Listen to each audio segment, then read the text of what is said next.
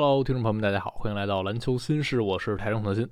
按理说今天是周一，应该是周报的栏目，但是呢，稍微变动了一下啊。呃，一个是我今天事情真的太多了，可能下午没有时间录周报了。那另一个是我今天凌晨解说了篮网客场打快船这场球，还是有挺多可说的东西，所以。这一周的周报呢，可能就暂停，或者我看看周三有没有时间去录。如果没有时间的话，就暂停一周。那这次的节目，我们来聚焦在这一场比赛里。这场球还是有挺多看点的啊，两队有很多交集啊。哈登曾经为篮网队效力过啊，包括两队的管理层啊、主教练啊之间也有一些千丝万缕的关系。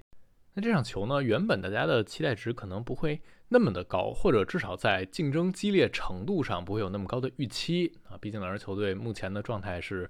呃，不是一个级别的。篮网队是在附加赛门外的，而快船是西部的第四名，最近的状态也一个天上一个地下。但是因为篮网上一场赢了湖人，把大家期待值拉高了。那那场球篮网打的是相当出色的。那这场比赛一上来，其实篮网也打出了非常美妙的开局，十六比零啊，你给一人一种快船歇大了的感觉。快船上一次比赛还是上周三呢，所以他们中间歇了整整四天的时间。这场一上来，快船这边状态就不理想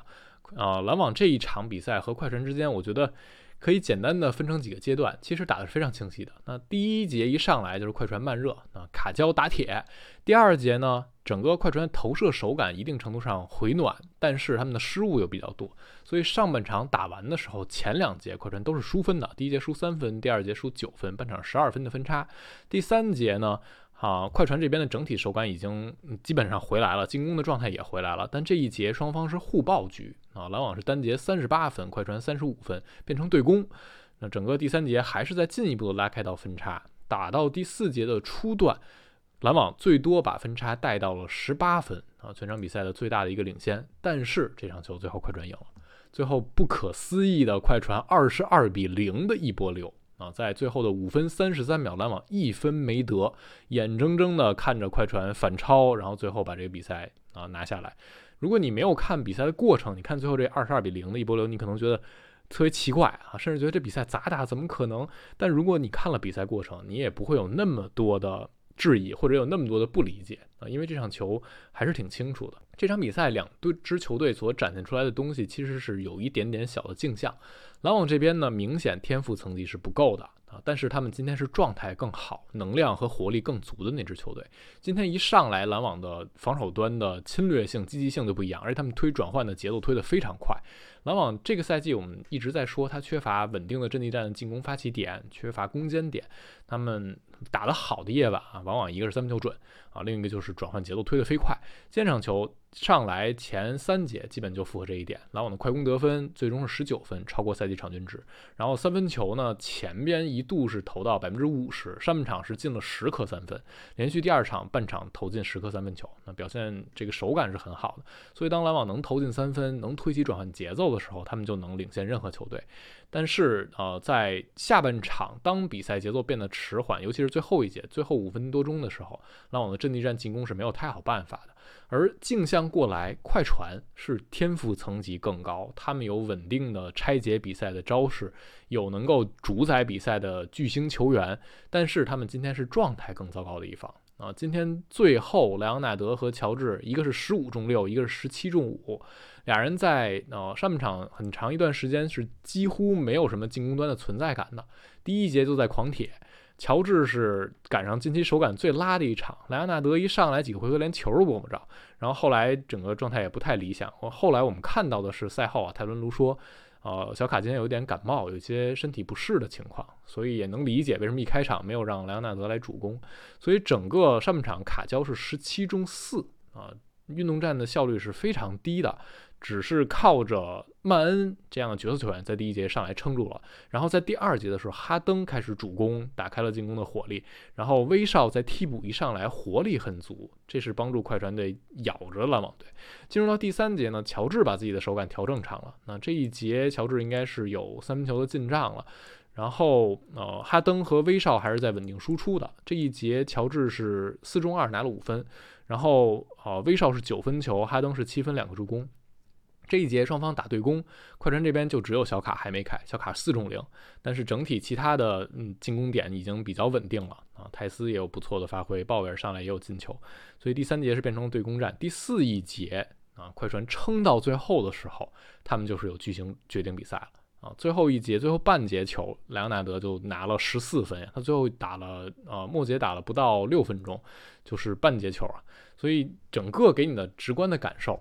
就是篮网是状态更好的一方，但是快船是天赋更高的一方。篮网你的状态如果不能一锤子把啊快船打死，打到最后的时候，快船就可以靠自己的巨星成色来赢下这场比赛。所以我还是觉得，嗯，这场球给你的感受啊，就是这个联盟还是巨星的联盟啊。你靠更平民化的阵容，有可能在某一些夜晚能够拿下胜利，有可能在很长的阶段里帮助你拿到优势，但是打到生死时刻的时候。打到真正的需要一个回合一个回合来解决比赛的时候，篮网的这个成色是不够的啊！就最近一直也在说，哪支球队需要一锤定音的球员，篮网就是需要，他们没有这种一 A 级别的球员。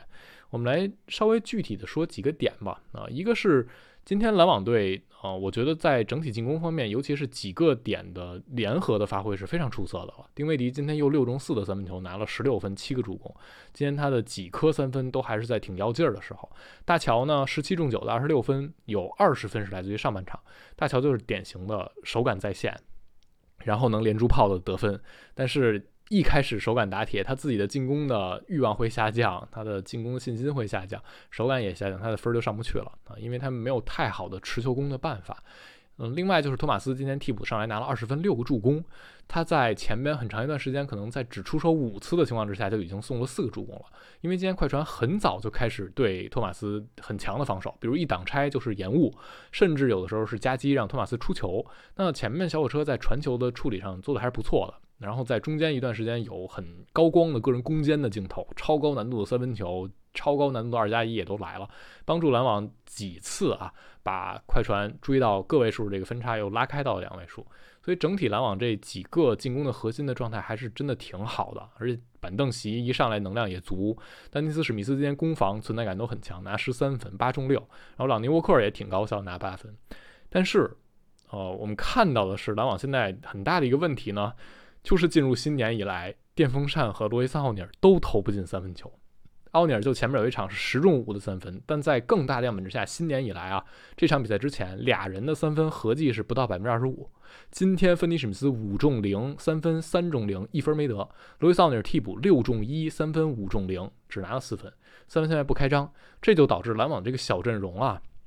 没有办法形成一个特别好的效果，因为你这些点传到他们的手里时候投不进去，所以篮网下半场啊启用沃特福德，然后沃特福德他在防守一端又极。端的被针对啊，无论是攻他的挡拆防守，还是直接攻他的护框，他的表现都不够好。然后上克拉克斯顿呢，克拉克斯顿又是一个非空间点，没有办法实现你的进攻空间最大化。今天克拉克斯顿投了一个底角三分，就是因为他站在那儿呢，快船根本不防他，然后他那球就出手了，但是也没有投进。所以在这样的情况之下，导致篮网没有办法找出来一个特别理想的攻击的阵容啊。所以打到关键时刻，当快船使用死亡五小的时候，一个就是逼迫你篮网一打一，篮网没有这个资源。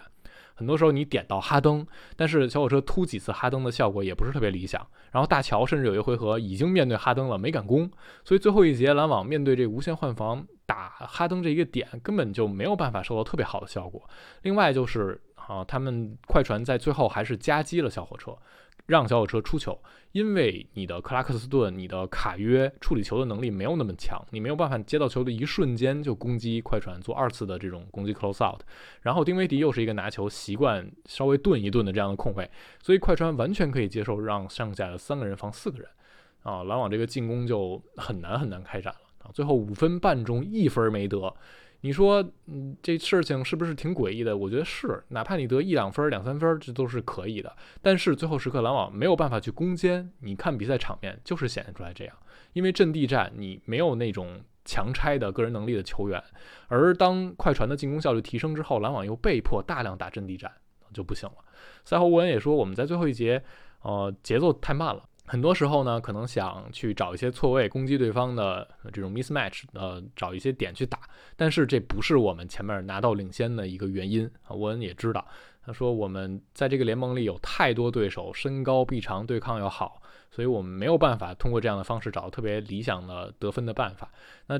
其实言外之意啊，并不是因为这个联盟里有太多这种身高臂长的防守者，而是因为篮网这边没有这个级别的攻击手。啊，这个是篮网在最后拿不了分的一个原因。那么回过头来看快船这场球，快船就体现了巨头球队的价值啊，甚至这场球威少也是一个巨头啊。这赛季大家可能对威少表现会有些质疑，他效率也确实比较低，投射效率啊。但是这一场比赛就体现出来威斯布鲁克对于快船的意义。我一直在说威少是快船的变奏器。他是能够给球队带来不一样东西的。今天哈登是拖住了快船基本盘，哈登二十四分，十个助攻啊，他的真实命中率超过百分之八十，手感是非常好，就车步三分球，有三嗯三罚的这种嗯造成对方的杀伤的镜头。但是只有哈登一个人，卡泽都铁的时候，快船也还是撑不住。那怎么办呢？今天威少在替补上来之后，他的能量和活力完全不一样，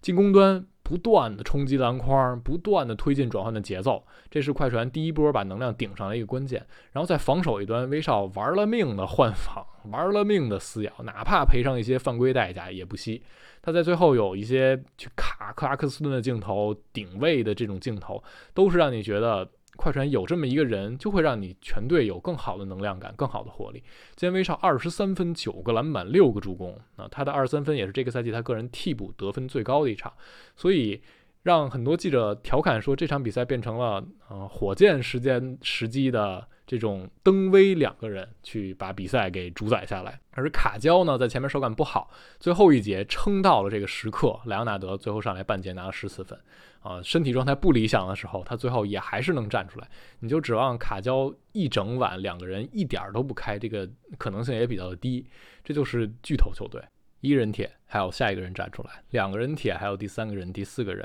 啊。这场比赛，快船就是这样的。他们在搏命的时候，就是用呃死亡无效，让莱昂纳德、乔治、哈登、威少再加上诺兰鲍威尔这个阵容空间会更好，防守端的积极性一拉上来，让快呃篮网这边无限单打。但是单打又没有一个强力的攻击手，就直接把篮网锁死了。其实，在第二节的后半段的时候，快船已经在这样的无限换防中收到效果了。他一度打出十二比四缩小分差，但那段时间快船是自己付出了一些失误代价啊，被篮网打转换了。那最后一节他们不失误，提升进攻成功率，回回回来守阵地，那就让篮网这边显得一筹莫展。那这场球。非常鲜明地体现了两支球队在天赋层级上的差距。快船的容错率是极高的，他们在最后一节落后十八分的情况之下，也还是有这个底气用无限换防锁住你的进攻，通过一波流把比赛拿下来。而篮网队现在缺乏这样一锤定音的球员，他们可能就必须这场比赛特别顺。尤其是打强队啊，需要你极顺，从头顺到尾。要么进一些神仙球啊，要么你的手感非常好，要么你就能逼迫对方大量的失误。那今天快船在最后半节顶住的时候，篮网就没招了。那这样一场比赛打完，快船最近十二场球赢了十场，而篮网最近的十九场比赛只赢了四场啊，双方也还是一个在朝上，一个在朝下，马上就要迫近到交易截止日这个节点了啊。快船只需要做小修小补，祈祷自己健康。也有消息说，他们不愿意把像塔克这样球员换到呃更有竞争力的争冠级别球队。就哪怕在快船这边，塔克已经没有用处了啊，哪怕他可能个人状态也不理想，但快船还是不希望给对方增加这么一个点啊。可能有一些球队急需这个角色球员的时候，塔克能给他们带来挺大帮助。另外，篮网这边呢，他们就站在一个十字路口啊，东张西望。在做一些需要下的决心啊，需要下的决定，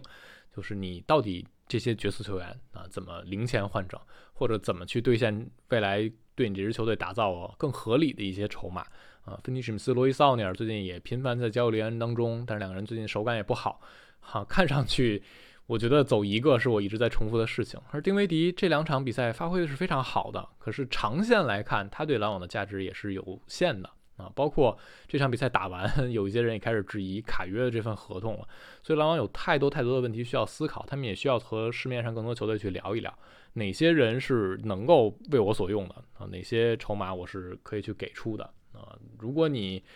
咬紧牙关啊，就